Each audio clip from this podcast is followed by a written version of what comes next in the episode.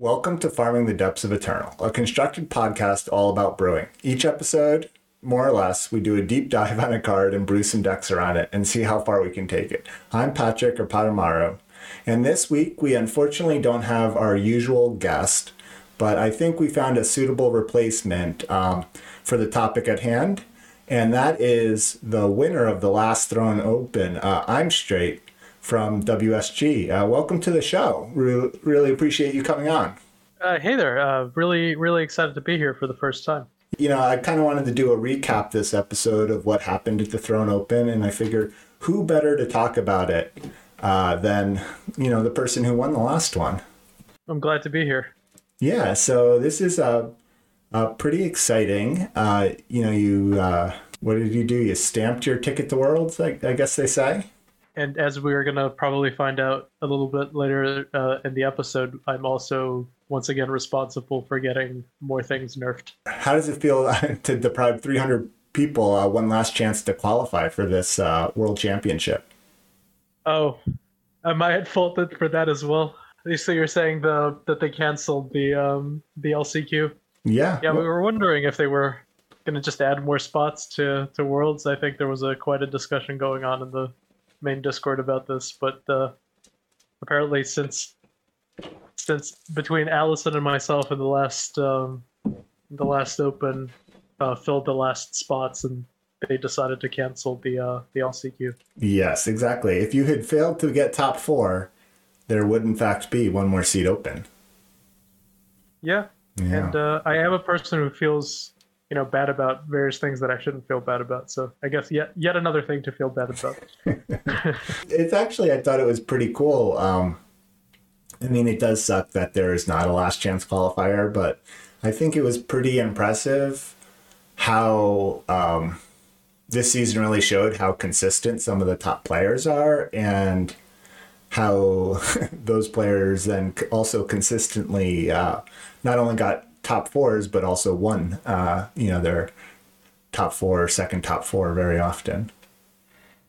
Yeah, it was. Um, there were quite a few repeat players in, in day twos in general. You you get to see that really often, and I mean, still there are many players that are very good and happen to not make day two as well. It's I think it um, both things definitely happen yes, very true. So, uh, you know, before we get into our uh, Throne Open sort of overview and maybe some final thoughts on uh, on the on the Throne format, uh, and maybe a look back on how our uh, Throne Open preview uh, episode was. Uh, Direwolf did release uh, t- today, uh, the day of recording here, which is the seventh uh, an Eternal Balance update, and uh, many people were clamoring for some updates because it felt like, uh, for a lot of people, that the formats had gotten kind of stale, and uh, people were getting a bit disgruntled about it. I do know that you were trying to stay very positive on, on the main Discord and push back against this idea that all the formats are solved a little bit. Uh, you have anything to say about that before we get into the updates? Um, yeah, I mean, I think it, when you look at like objectively best cards, then it's it's easy enough to find those best cards. But the format itself, as people are playing a certain deck, allows for you to make counter decks to that deck. Uh, just in general, so it always feels like there's still there's still breathing room. I always think that you know, there, there's we have a lot of cards, especially in Throne. There's a lot of interactions that either have not been explored fully. There's there's there's always room to, to make adjustments, and I I can tell you that for for a fact. I mean, I, people, I know we're preparing for Worlds, right? But people feel like the format is completely solved. But if you sit down and make and you test and you brew some decks with other talented players, you end up coming up with some novel ideas that aren't kind of mainstream and aren't necessarily expected of the format. So I still think whenever you take an approach of just complaining that things are out of your hands, then they are then they are legitimately out of your hands. But if you try to make a difference yourself, then there there often is even a small difference that you can make, uh, and get it uh, get a small edge or or yeah, make up come up with a new cool idea. Yeah. Yeah, I mean I, I think that is very clearly true in Throne be, especially because, you know, like you said people were you know, people were complaining that the format was stale, but like if you looked at the open, there was a huge variety of decks that not only made day two, but also had pretty deep runs into day two. And you know, when you have that many decks that are able to do that, we you can start getting into that, you know, what we talked about in our preview episode, this like rock paper scissors kind of thing where right um you can it's you know, you can start there's an ebb and flow to like what decks are the best on any given weekend. You, for me, you know, for the expedition format, it seemed like people very clearly felt that FPS was the best deck, and seemed like people were very worried that you know it was going to be like 10 of the 16 competitors or some sort of outrageously large number like that was going to bring uh, FPS to the expedition portion of uh, of the uh, of World Championship. Like before the changes that happened, and a sneak, you know, a bit of a spoiler, uh, they did touch some uh, cards in the FPS deck. Uh, were you? Did you feel like? What would you say percentage wise you thought maybe you would play FPS in the World Championship?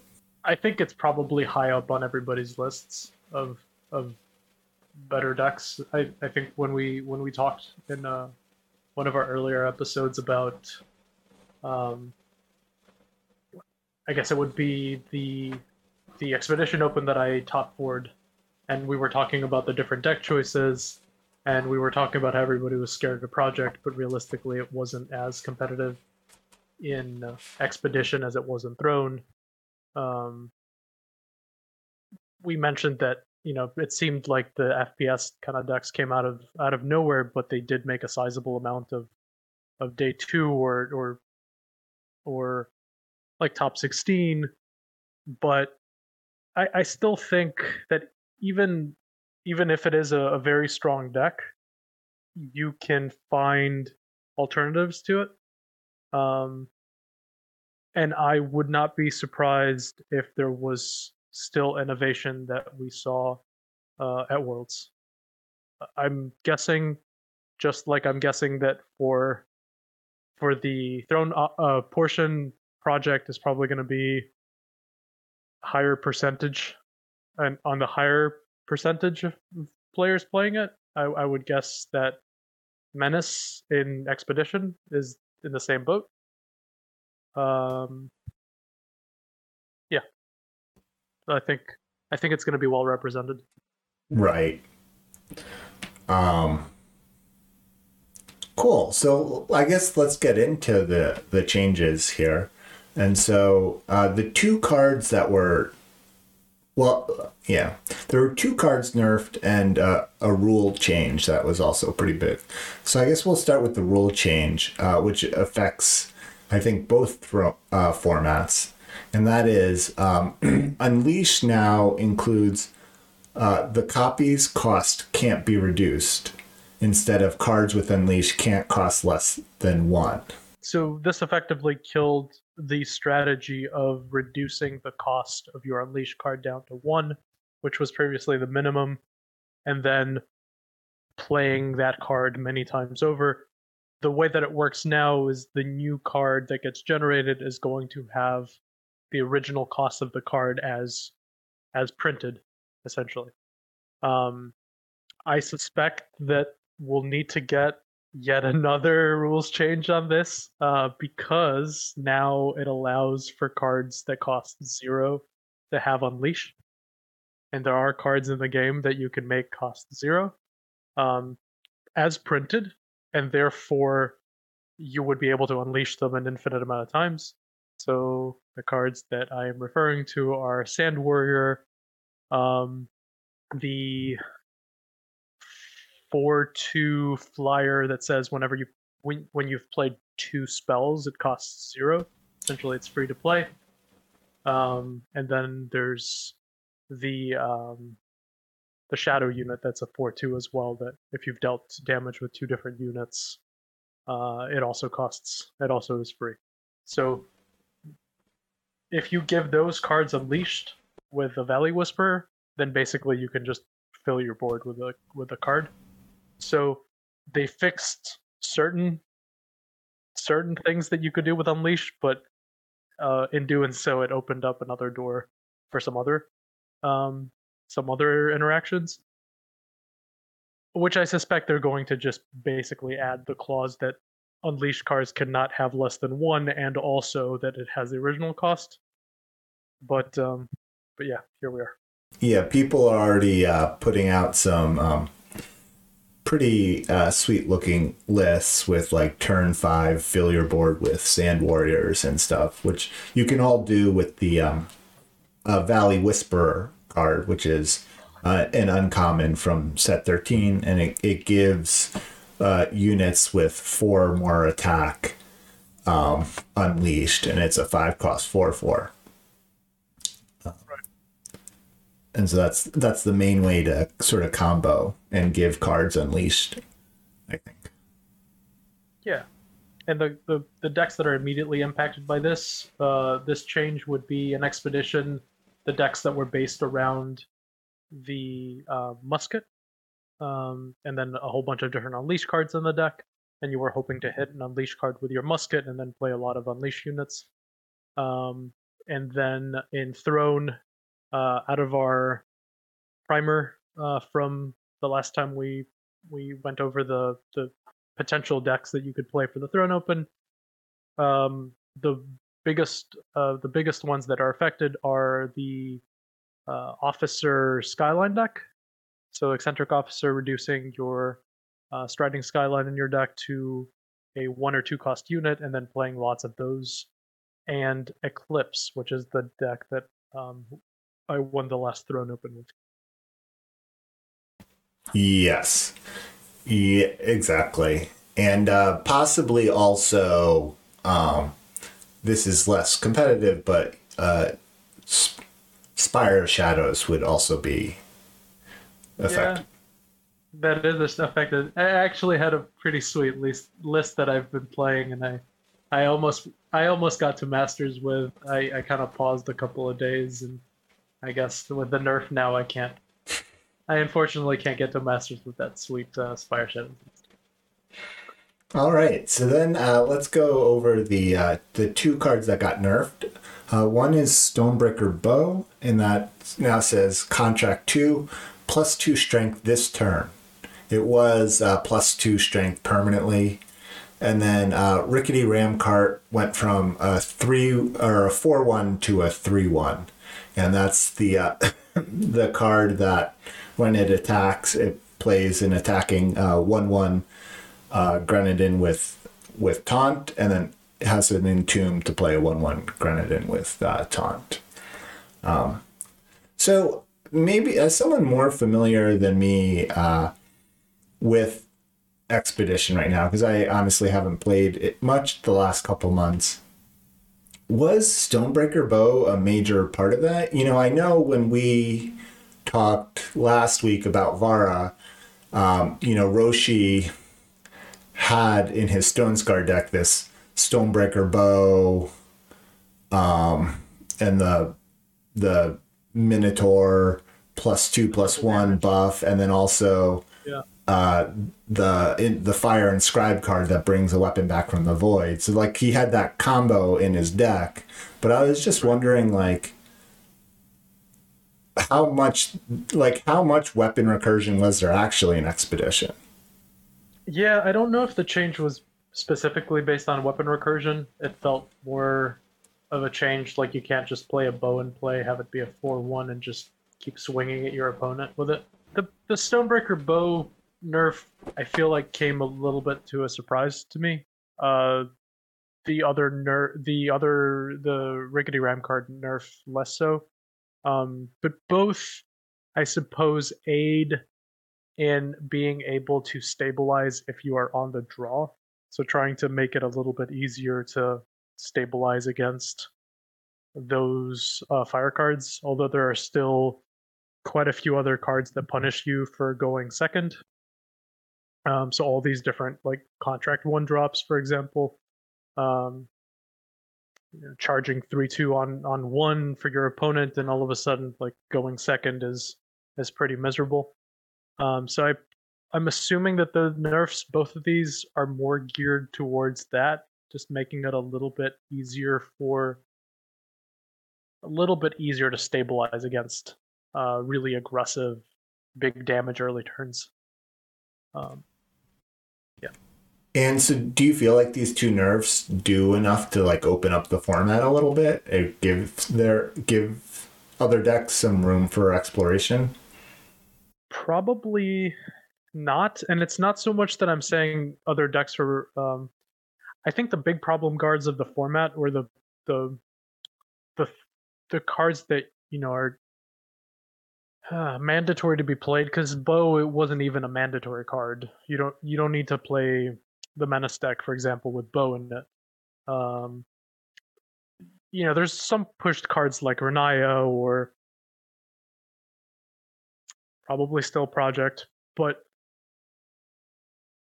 these two cards not necessarily. Rickety Ram card has been an incredibly strong card, so I, I think I, I definitely agree with that one. Stonebreaker Bow, I'm a little bit more suspect about. Um, fundamentally, though, I think the format is centered around different cards, not these. These are kind of accompany cards to to build um, a, a strong deck that contains the other mentioned card. But but I suppose we will see how the we will see how Worlds goes and what comes out of it. Yeah, then there were two cards that were buffed. Uh, one is Wyatt Trashman, which went from a 4 4 to a 5 4. And this was a set 12 card. Um, and it had the ability, it had, it was, it's also reckless. And then it has revenge. And then it has the ability to pay three to draw a card and discard it at the end of your turn. And then also uh, Sky, Skycrag 6 which is quite the reader. It says, uh, draw six random heroes and different with different names from your deck. If you didn't have 10 or more total heroes with different names in your deck, discard three cards at random. And this is used to be a seven uh, fire time primal card, and now it is a six cost to match the Skycrag six. Yeah, is it? Is this? I'm not like mistaken here, but both of these cards have been now buffed a second time. So yeah, I, I do think that the Skycrag 6 though, I still don't know what to do with that card, but I'm sure one day I'll figure it out because it it has a pretty pretty cool um cool text on it. Um so basically is saying that you can't just you can't just put six, you know, differently named heroes in your deck and draw all six of them and know exactly what six you're getting. Um, it's it's giving you a clause that you now need to you need to be playing 10 so that there's some ambiguity as to which ones you're going to get. Uh, otherwise you need to discard uh, some cards. So it's kind of interesting deck design. The wyatt i'm is likely still not going to be a constructed playable card. There's there's a lot of overlap on five really great five drops, even just in red, um, with uh, Phoenix and Riva. And so I really I really doubt that that is going to see any play um, in either format. Yeah, not very exciting buffs, I have to say. It doesn't like open up any new design space specifically in this format to to that I can think of. Skycrag Six is kind of just an interesting card all around it feels like one of those cards that may one day have an application, but isn't that that day is not quite today. Yeah, it is funny to have buffed another five cost uh, fire fire uh, unit because um, you know it's like fire is not locking for those in expedition so it is just like as a five cost card, hard to imagine a use for it, but it is a cool card with a pretty cool ability, having sort of I I like because there's so few of them in Eternal. Um, Yeah.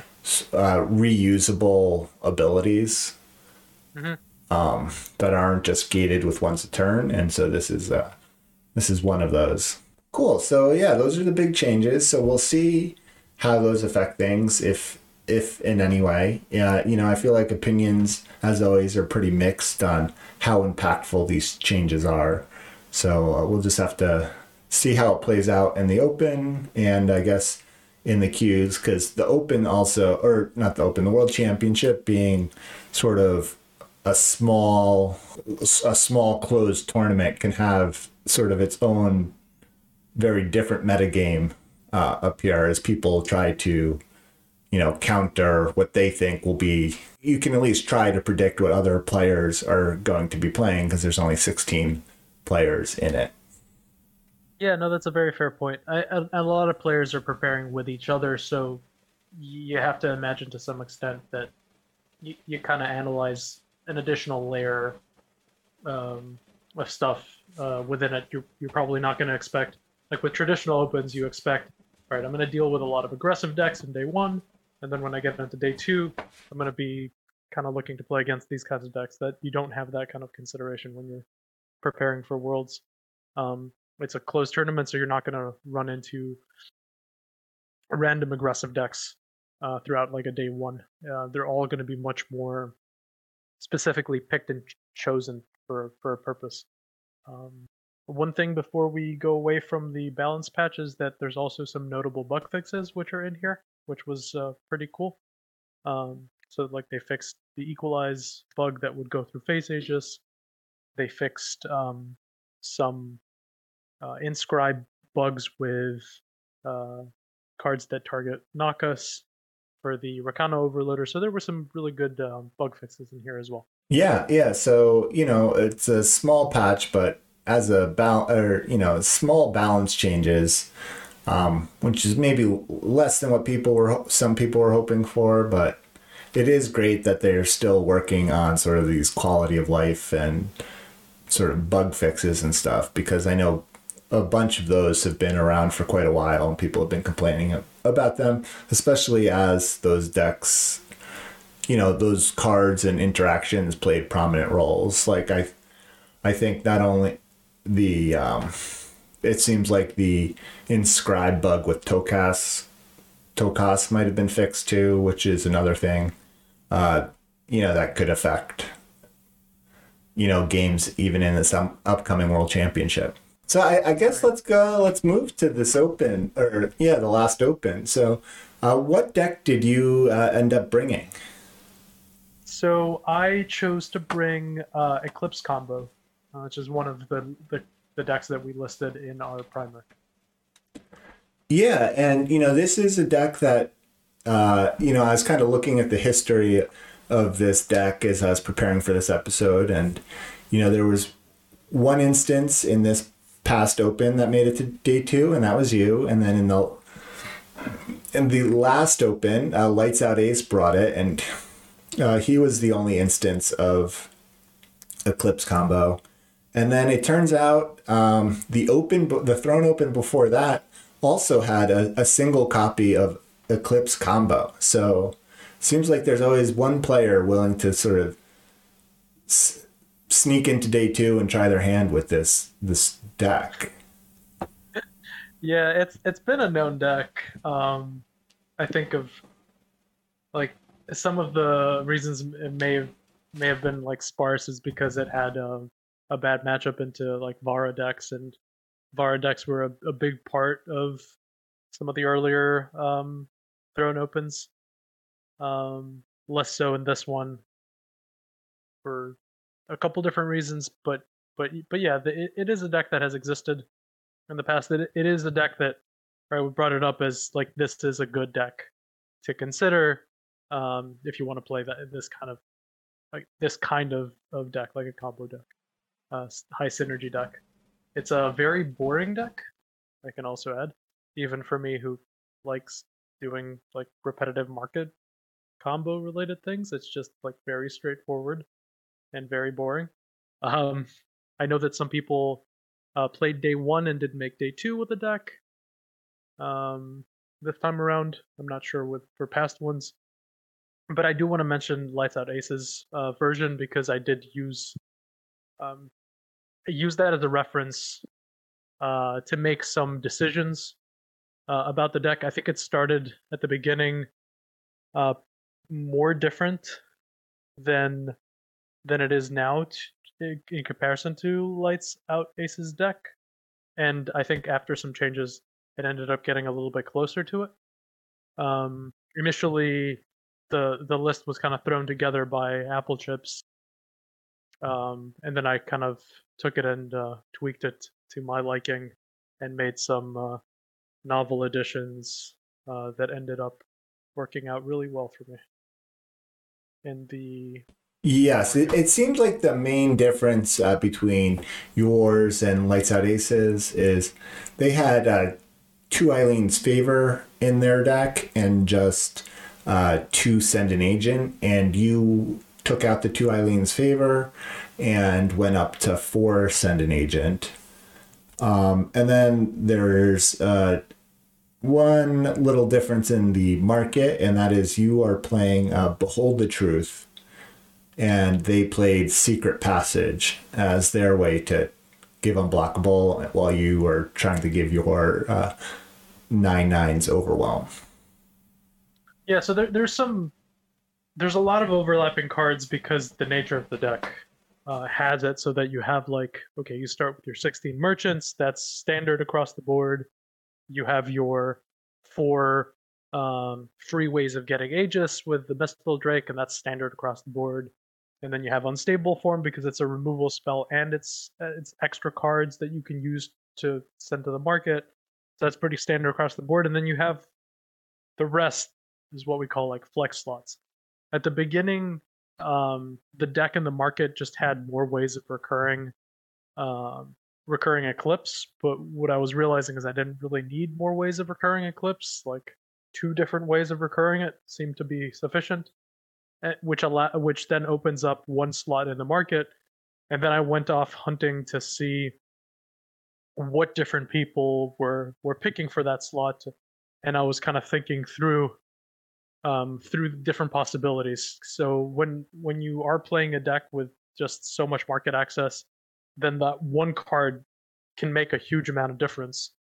Uh, the thing that interested me specifically about Lights Out Aces deck, and um, and when we were doing our primer, I kind of looked at all the different decks right when i when i thought to myself okay eclipse who who made eclipse decks so like look at look at the past tournaments look at the past decks that have been posted in eternal warcry the thing that stood out about light out lights out aces deck um specifically was one of the choices in the market um in the secret passage.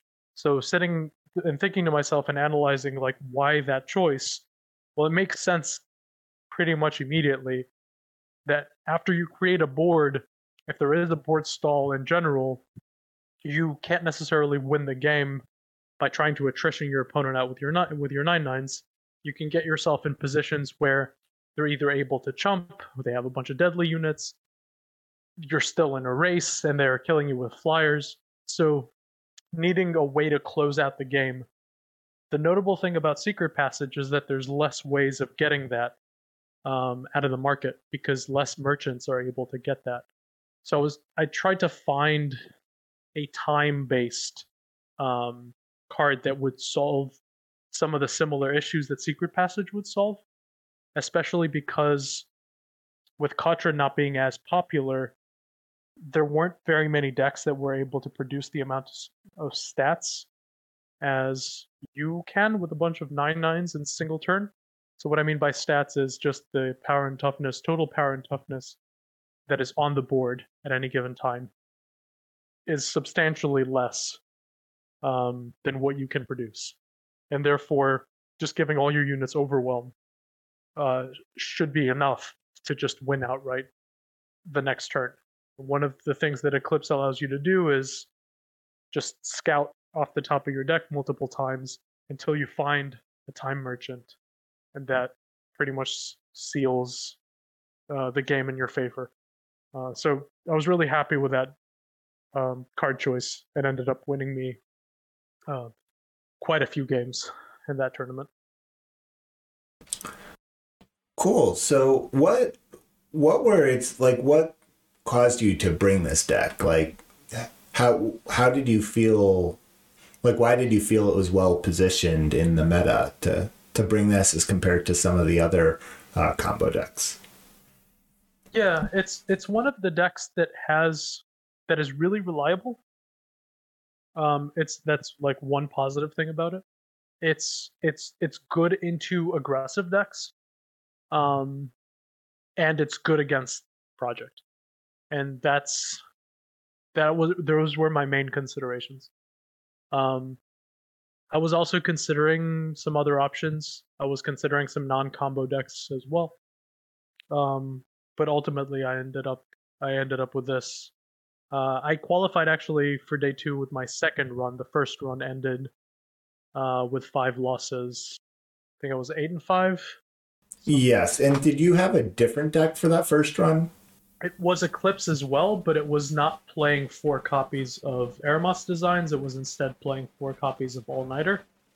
And in retrospect, I I realized after doing my first run that I should have that I should be playing uh, designs. So if I was gonna bring it for a second run, and I was up in the air as to which deck I would rank for a second run, that I should put in for Aeromoth's designs. The two decks that you that you mentioned, uh, besides for Eclipse combo, sort of has different matchups. Is one was the uh, Project decks, which you know I think unsurprisingly was had the biggest representation of any of the deck archetypes, with being somewhere around one third of the decks that made day two, I think, were Project, and then in the uh, top 16, I think there were like six or eight prod, you know, six or eight project decks, and then it, of course, uh, Allison made it to the finals and lost to you uh, right. with Project. Um, so yeah, surprisingly, surprisingly, I did not play against much Project at all until um, I think the first two matchups that I played.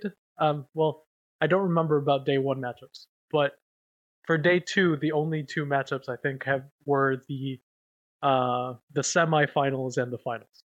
So I thought that was pretty uh, pretty funny. Yes, it, it is. Um, yeah, it's funny, you know. So I, it's like, oh, I dodged project, but you you brought sort of a project killer uh, in a sense. Yeah. So you're you're kind of hoping for more. Um, but but it worked out, so you know can't complain. Um, can't complain. So you know one of the things we talked about when we were uh, talking about these project decks is just like I feel like the main difference in the project decks is like how big you go, which is uh, you know like whether you play a Nalki Valiant Warrior in there as your yeah. five drop um, and and it seemed like it, it was pretty split with people. Uh, did you do you, do you have any feelings about that? Yeah, we talked about this a little bit when we were talking about Expedition Project and kind of like the different approaches that you could take. I think going bigger is just basically more of a response to playing the mirror match if I were to be honest, when I when I I played like Allison version of the deck and do do your best bears version of the deck, I prefer um do your best bears version much more just because of my playstyle. Uh, even though I, I do think that that deck needs quite a few edits. Um, yeah, I, I don't like the bigger the bigger versions uh, as much as the more aggressive go wide uh, versions that can utilize pretty strong market cards like rapid development, for example. I, I I'm a little dubious about um, about the other versions. Clearly, they they play tested them like a whole lot, and obviously it's a little bit better in the mirror when you can go just a little bit bigger than your opponent. That that's usually where it shows up, but then it it makes your matchup against other decks um, I don't want to say worse, but it's a it's a different dynamic between uh, what you are doing and other decks in comparison. You can't go under them as much, um, so it makes it makes it a little bit weird, different. Yeah, it yeah, it is pretty interesting to me that, you know, I do feel like you know, in the last Throne Open when Project cost uh, three, so there were a, lot more of these like hyper aggro all in on abundance lists that played, you know, four Grenadin drone and a, a whole bunch more one drops. And uh, you know, that really seems to have disappeared with with the cost increase of project you know? Do your best bear is the only person of you know six um six there were six uh, project decks in the top 16 and do your best bear was the only person and they only ran or with Grenadin drone and they only ran two of them. You know nobody is running uh, that spell that plays two shifted scorpions anymore Yeah. uh, um, so it, it's it's interesting that it to to some extent I feel like the project decks really sort of coalesced around a, a core. You know, like there are a handful of cards that all six project decks ran, but then there's still a little bit of variation, but but it Yeah. feels like a lot of that variation is like on the edges and not totally in like changing the play style of the deck. Yeah, that's a good point. Um, it's I think that's like the nature of having the established metagame, and you're like, this is the deck, this is an established deck, and there you and then you start seeing some variations and people experimenting with with how far they can push the edges, um, and have a slightly different, um, you know, tempo to the deck, and building around that.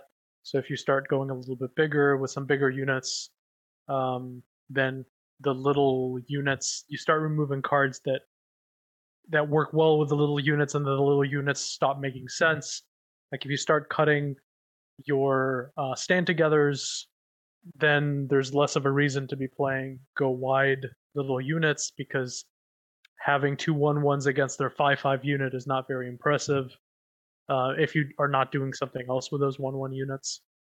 Um, so it's it's all like one it's all like a domino effect like one tweak like leads to another tweak leads to another tweak and so on and so forth um, but you still want to keep those super powerful cards as much as you can although i was hearing murmurs from from folks talking about like removing abundance from the deck entirely.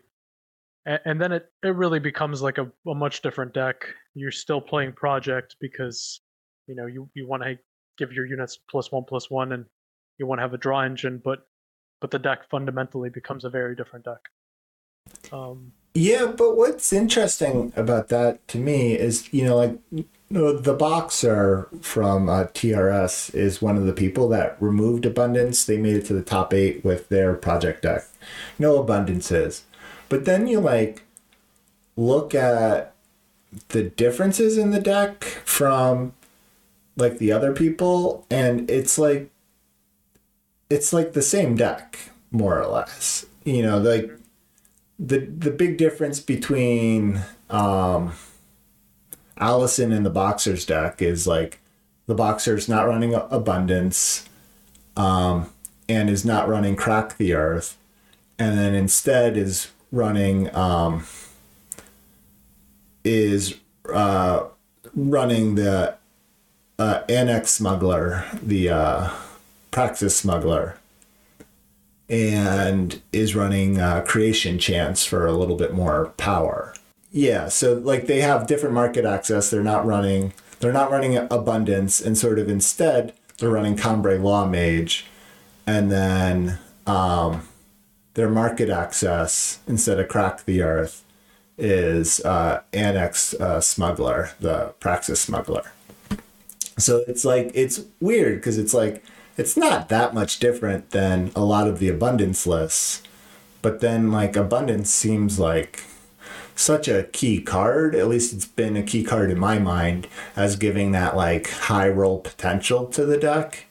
Uh, it's interesting that uh, the boxer chose not to use it.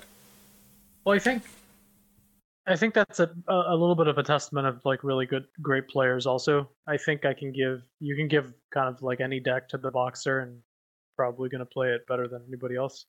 Um, better players have more of an aversion to variance, even if that variance is great.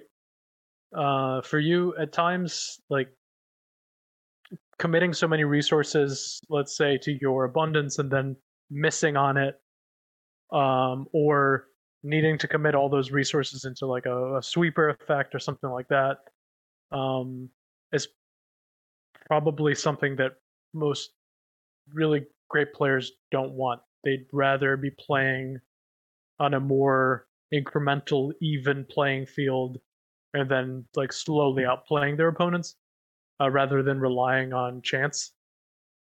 I think I'm like projecting here a little bit, but I have a feeling that that that may be a little bit in the decision making process that somebody like the boxer would be going through uh, in making choices there. Also, if you're starting to become a bigger deck, um, just because I also I tested out Allison's version after after the the throne open. I wasn't particularly impressed with abundance in that deck, even though it has crack the earth, which works really well with abundance. That's one of the reasons those two cards are together. Um, it, it, it just wasn't the same the same card as as it was in earlier lists. Um, so so yeah, like I was mentioning, like that domino effect, you you change one thing and it's even though it seems very similar on paper, like they they play out very different in a lot of the different lines that they have and they play very similar in some of the lines that they have which are overlapping.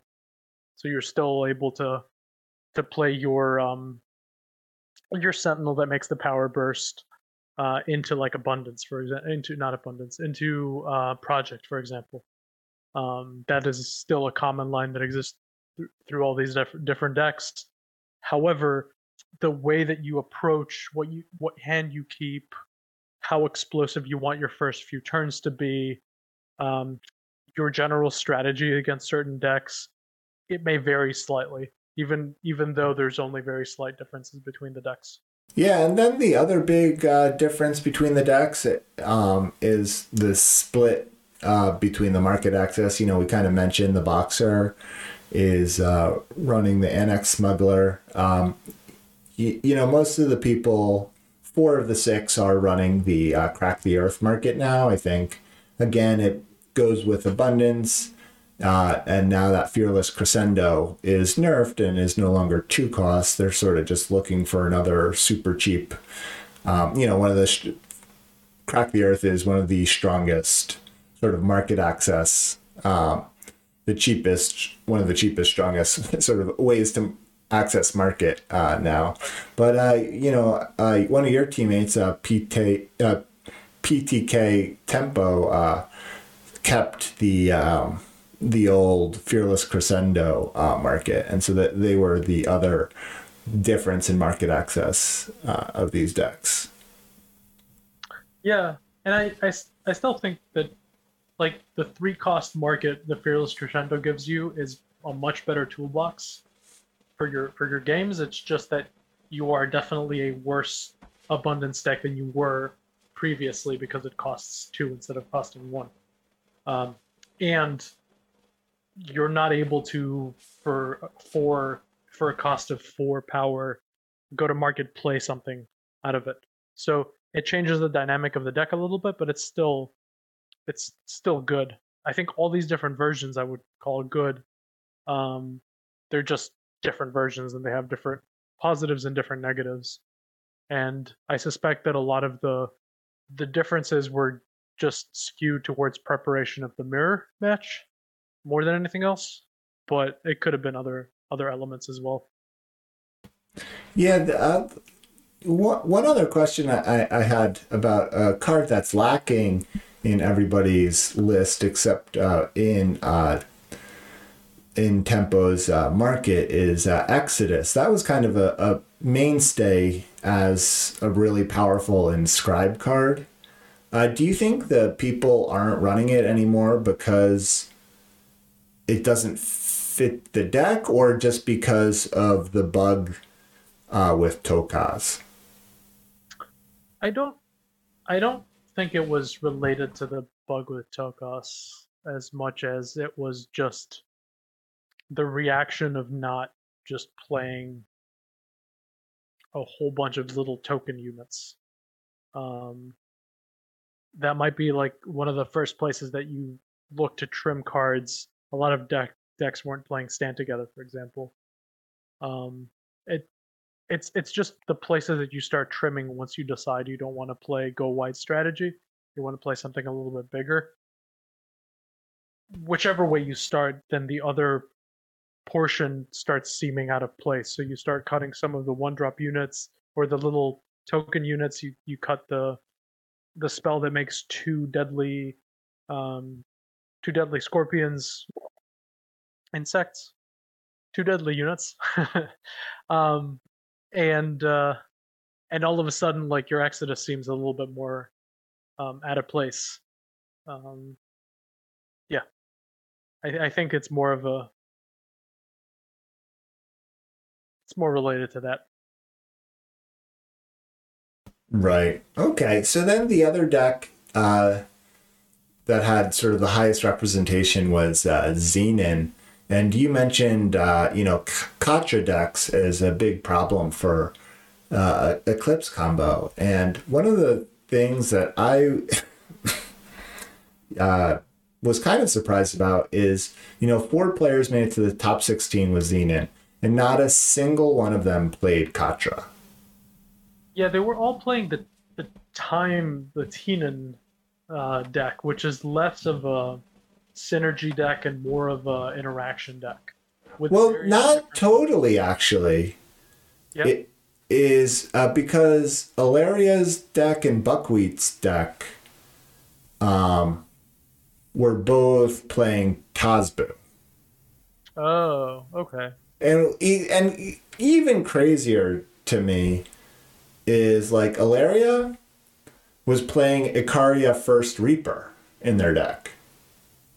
Yeah, interesting. Yeah, it was like pretty surprising to me because um, you know, so they even when they were going this very heavy shadow direction, they sort of stayed off of this combo plan and kind of just went with this like probably heavy anti-project plan.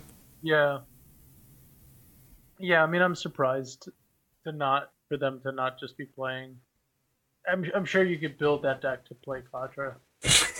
um, I'm not quite sure what they thought through. Although, like, I from the word on the street is that Buckwheat uh, makes some interesting novel choices uh, oftentimes, and I'm sure he's got.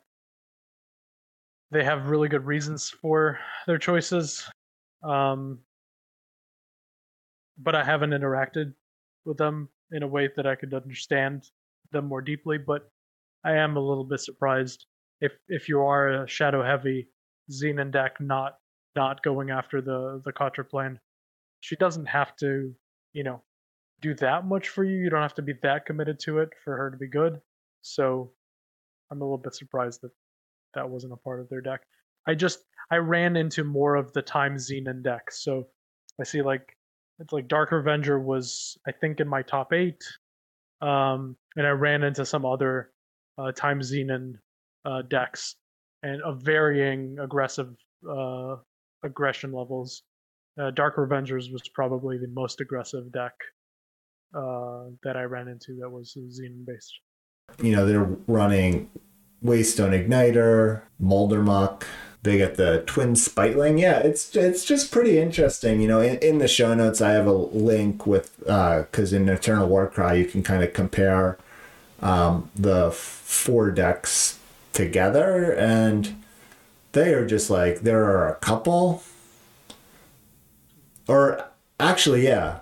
Um, the only card that all four of them play are four exploit. That's how different the four top 16 uh, Xenan decks are. Yeah. I do I do really like um the D- Dark Avengers list. I, I didn't I did like it quite a bit and I thought it was very interesting uh, combining some cards with with a very powerful um, market spell and rapid development. I think rapid development is like one of those cards that just closes out games. So it's it's kind of interesting to see it, to see their deck with it, their ability to um, kind of use curtain call to to keep the board uh, present through a a sweeper effect, and then just close out the game right afterwards is uh, clearly very effective. And I, I I did spectate some some matches against the Hooru control deck, and uh, it seemed like a very very effective plan against that deck. Yeah, yeah, and then it seemed like buckwheat. Uh, you know, they have the the um, twisted farmer Tazbu sort of combo that I know Gozu uh, played a whole bunch in their deck. Yep. Um, so kind of going for their value that way instead of ramping with Quattro and stuff. Anyway, so I thought that was pretty interesting, and it, I probably uh, fortuitous for you that all of these Xenan decks kind of went away from Katra for some reason. Yeah, the the thing about the Katra deck as it was built to be like a synergy deck is it used to be better against Project because it had the ability to to go for like an all-in sweeper in in the end of an era in the market, but since Project was adjusted to a four cost card, it basically would just wrath all their units and leave the project projects intact. So it it really reduced the effectiveness of, of that that matchup. I think uh, just by that small change. Yeah, exactly. And so then that's why a lot of these Xenan decks ended up being I don't know if hate bear is the right term, but you know, is playing a, a lot more. You know, they're playing the cards like Tokaz. They're playing like the cat that destroys relics. So they have a lot more relic hate and a lot more just like removal Yeah. and and hate units in their deck. I think a lot of people also realize that just the straight Katra deck as it was that wasn't even playing exploits was just not very good into uh, synergy decks as well. Um, it is good against Eclipse specifically, um, but it's pretty bad into all the other combo decks. Um, yeah, it's a pretty unique case as to why it's good against Eclipse. Um, so it's it's kind of yeah, it, it wasn't. It didn't feel like the right deck choice for the tournament. I, I, I see that. Um, yeah, then I, I think for me, uh, kind of a surprising. There were three of them in the top 16, or maybe two, and Sunnyvale just missed the cutoff, I guess. And uh, that is, uh, there were three people playing uh, Kira, and that's uh, Sunnyvale, Watchwolf 92, and Stormblast.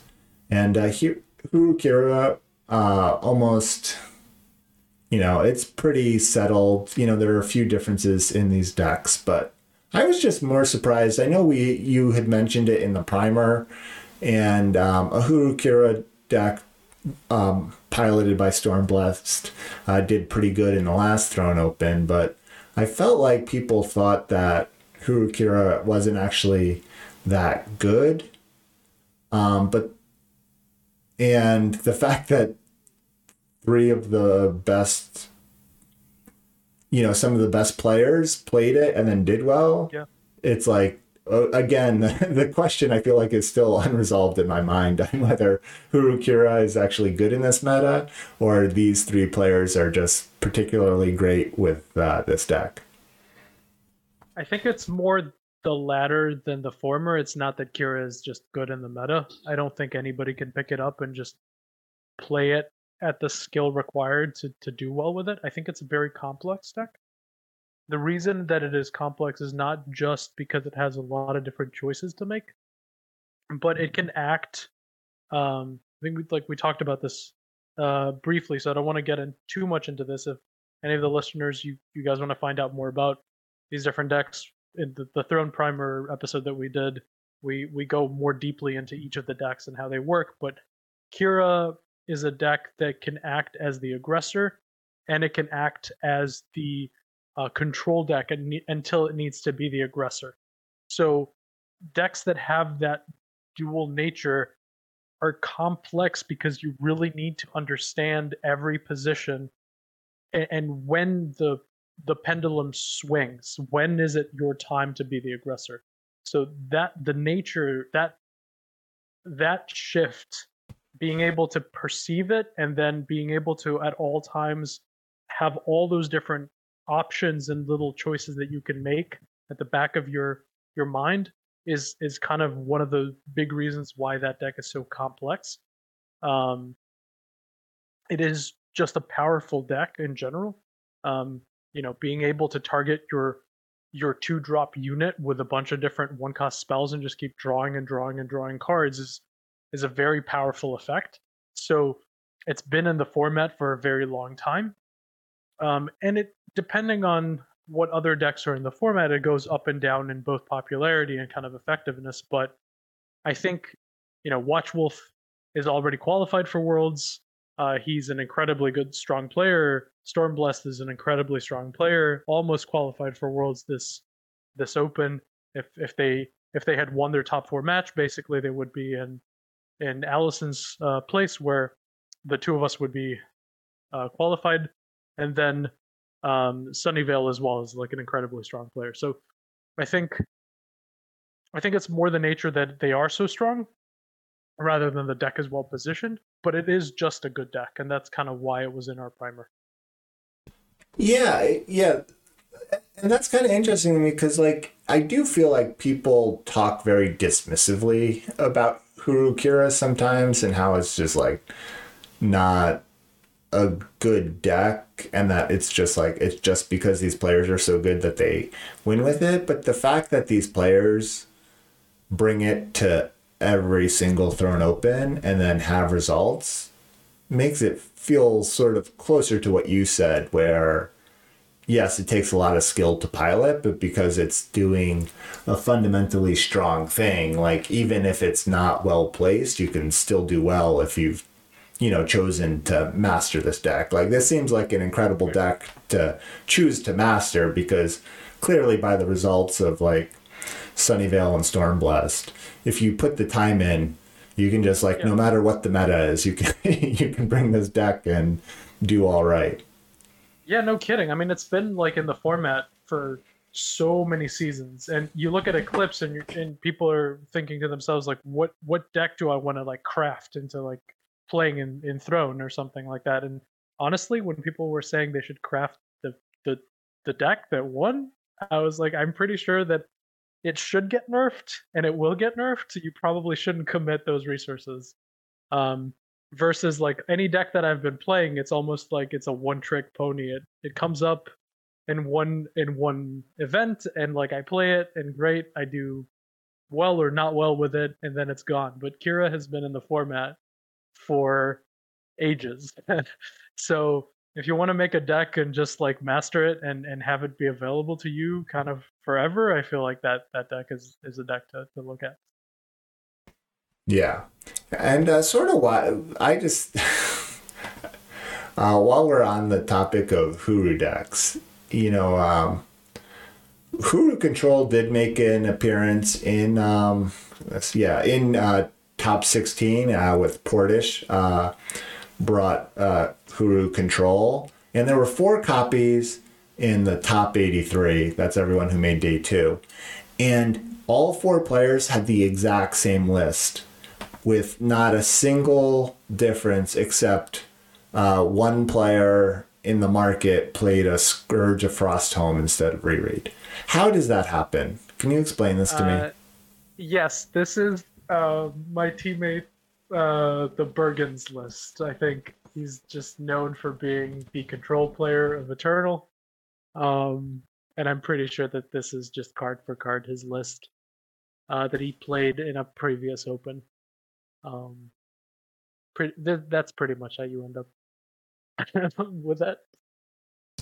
Yeah, no. So this is maybe because right in the previous Open they got Throne open. I think they got second, right, and then right. That's how they qualified for Worlds, and so I guess these guys. Yeah, that's correct. These people were trying to run it back, but just blows my mind. like it's just like you look yeah. at that's a lot of every other deck. You know, there's people like just tuning and tweaking here and there, and then like Hooru control players are like the Borg, and they've like all assimilated the deck. Well, it's so testament to I guess uh, the Bergen for for building an incredibly tight tight list um, that nobody can find improvements on. Um, but I think it's more like when we talked about Xenan, like the the different decks were fundamentally different. Um, they weren't the same deck. Uh, and then you look at Project, and I we could argue again that even though there's small variations, they are fundamentally different decks. If the whole tempo is different, this deck has the same. All of these have the same tempo. It's I'm gonna draw out the game as much as possible, try to control everything that you're doing, and try to go over the top of you. Uh, and that's what that does. So the list is built very specifically for that, and to deal with certain um, metagame uh, decks that exist out there. So if there were variations, there there might be like a market card that they deem as like this is an important addition that may sway my, my a certain matchup but but overall it's just it's just a straightforward list it's got removal spells like the best removal spells that you can play within the list within those two colors for that kind of deck like fast removal spells so that you can keep your card draw up. Um and if you don't if you don't kill if you don't kill something you're going to draw some cards. If you don't draw some cards, you're going to kill something, and you're going to get yourself up to uh, Stormhold plating and um, and try to win that way, or in one case, um, grab a Scourge of the Frosthome from the market. Although there's also Savage Incursion as well to as a as a finisher. Yeah, exactly. And I think people's, you know, there, there are some prominent players that have said this deck is unplayable and uh, and I, I feel like the general feeling is this deck is not great into project, but you know, you know, people brought it and seemed to do okay. You know, Portish is a, another one of those players that's very strong. They're also qualified for uh, Worlds already, um, and so they're a very strong player, and they made it the furthest with this deck. But you know, this is I feel like another one of those decks that people constantly criticize as unplayable, and yet it keeps kind of poking its head out. Yeah, people have a tendency of doing that. Um, like I know we, we talk about it in like very different ways. I, I don't prescribe to the dismissiveness of it. You can say like it's not it's not well positioned right now, or you know, it's I don't I don't want to play this kind of this kind of deck in the meta game, or it's not my style of deck to play. But I I'm a person that always blames myself if something goes wrong. I don't blame other things. I don't blame luck or other events. I find it really difficult to believe somebody saying like, "Oh, I'm not doing well with this, and therefore it's not a good deck." Um, it, like this goes back to like when you were mentioning Kira, for example, and that people keep bringing that up in that in that context. Like, I, I don't do well with this deck. It's not a good deck. Um, chances are you're probably doing something not correct. Like again, there's a lot of like self analysis that needs to happen to to improve and not dismiss dismiss the deck. I think like that goes back to Combrei Equalize. I know that we've had this conversation before where people are like, that's not a good deck. Equalize is very is a very powerful card inherently. Like so I yeah, maybe you can say it's not well positioned again, but you can't just say that it's not a good deck.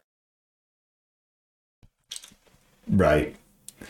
All right, and then um, the the other deck that that kind of popped into top uh, top eight and top sixteen is uh, Stonescar. Another deck we mentioned in the primer is like another sort of aggressive option that um, people can play. Though it is kind of interesting um, looking at the different uh, Stonescar decks that made it into the top 16 and then a couple more that um, made it into uh, the top 83 or day two. You know, Sono, who made it the highest into top eight, they had a pretty, they had the most aggressive version. You know, they're the only ones playing the four Battlefront Dasher. They're playing uh, four Shakedown uh, on top of four exploits to deal with a bunch of these synergy decks, as well as probably trying to grab a grab a project. Um, but yeah, they have a pretty a, aggressive deck. They have four rickety ram carts, um, for Inferno Phoenix. So they're really trying to put the pressure on and do sort of typical Stonescar things.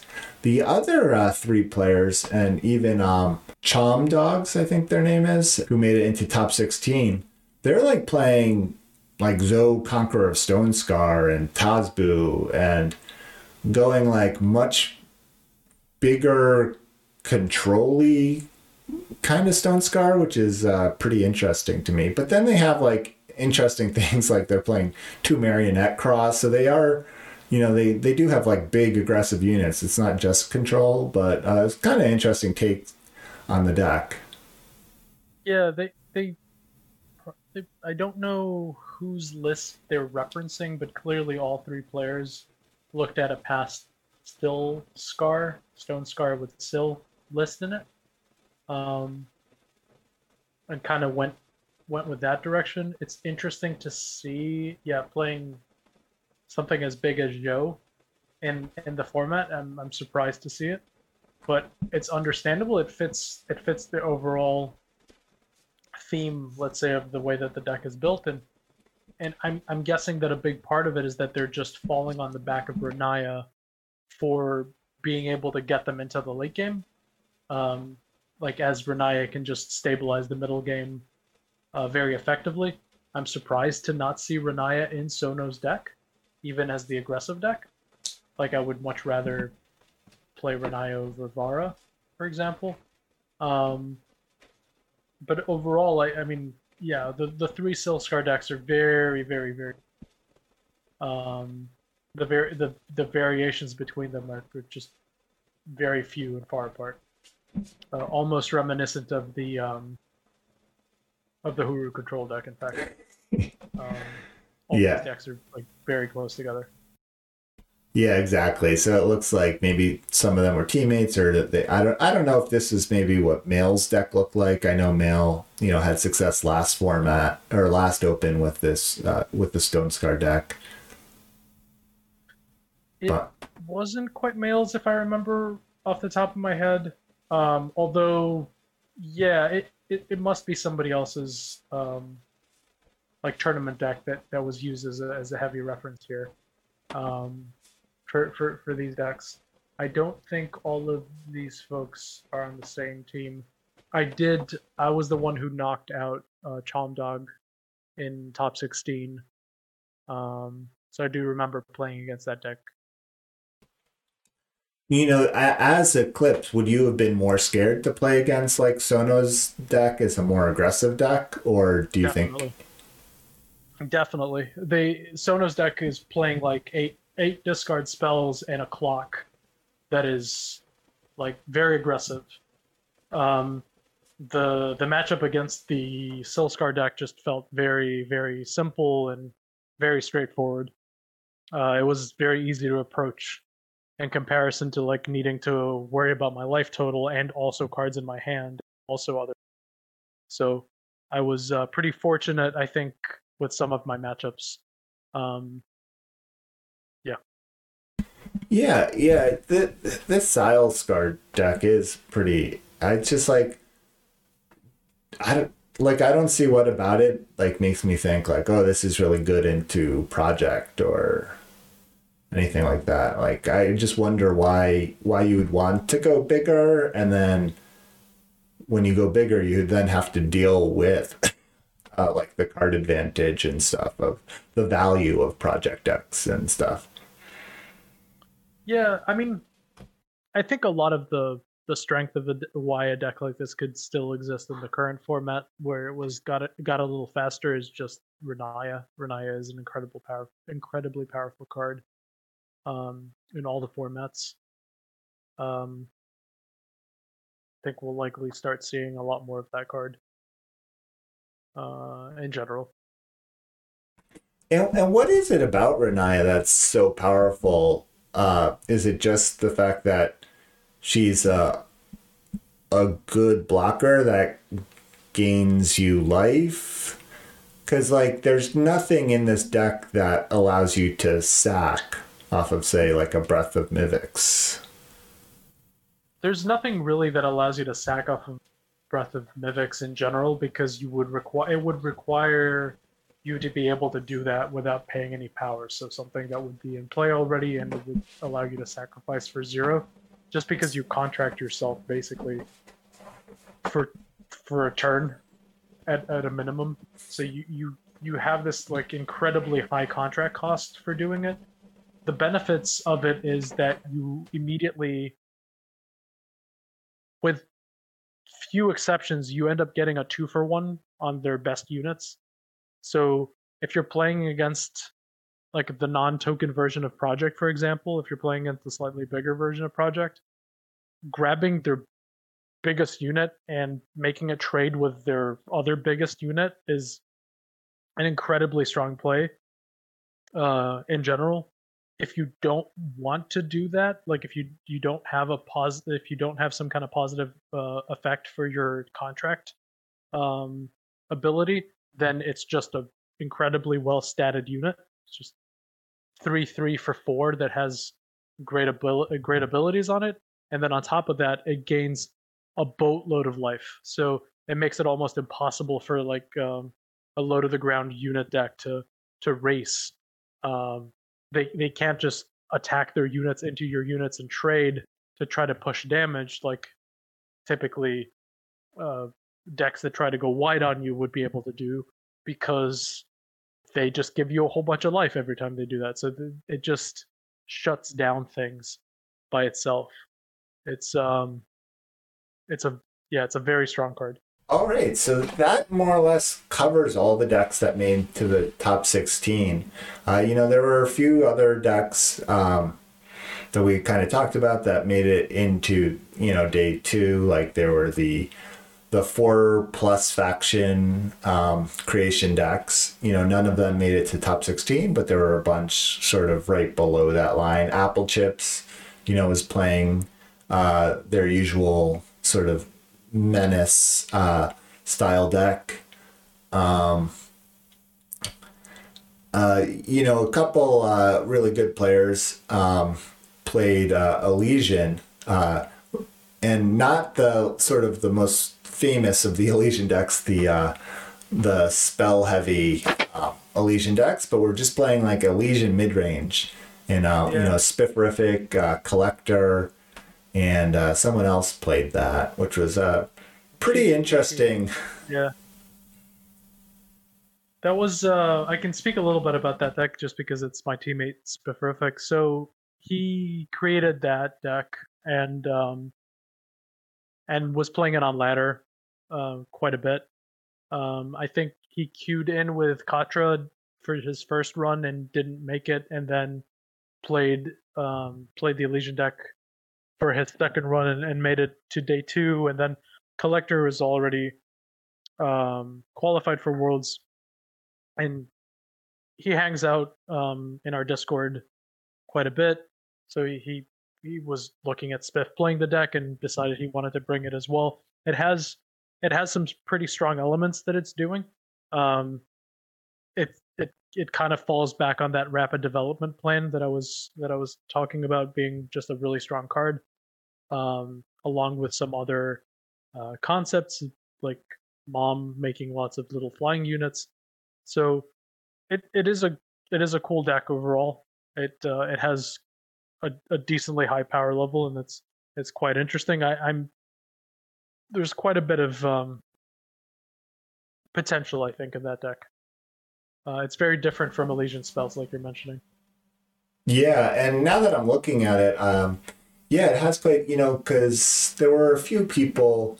Um, this was a while ago, but Mail, uh, y- you know, frequently bring bring him up because they do brew a lot of decks. You know, they were messing with these uh, Elysian decks for a while, a couple months ago, um, with uh, Danica, which this deck has. But you know, this deck is pretty interesting because you know it is a Mother of Skies deck. It's playing Majestic Skies. It's playing uh, cards like Nesting Raven, which um, uh, synergize with both of those cards, procking Mother of Skies and uh, Majestic Skies. So this is you know this deck has is pretty cool because it's not just like chunky Elysian units. It has a little bit of other stuff going on.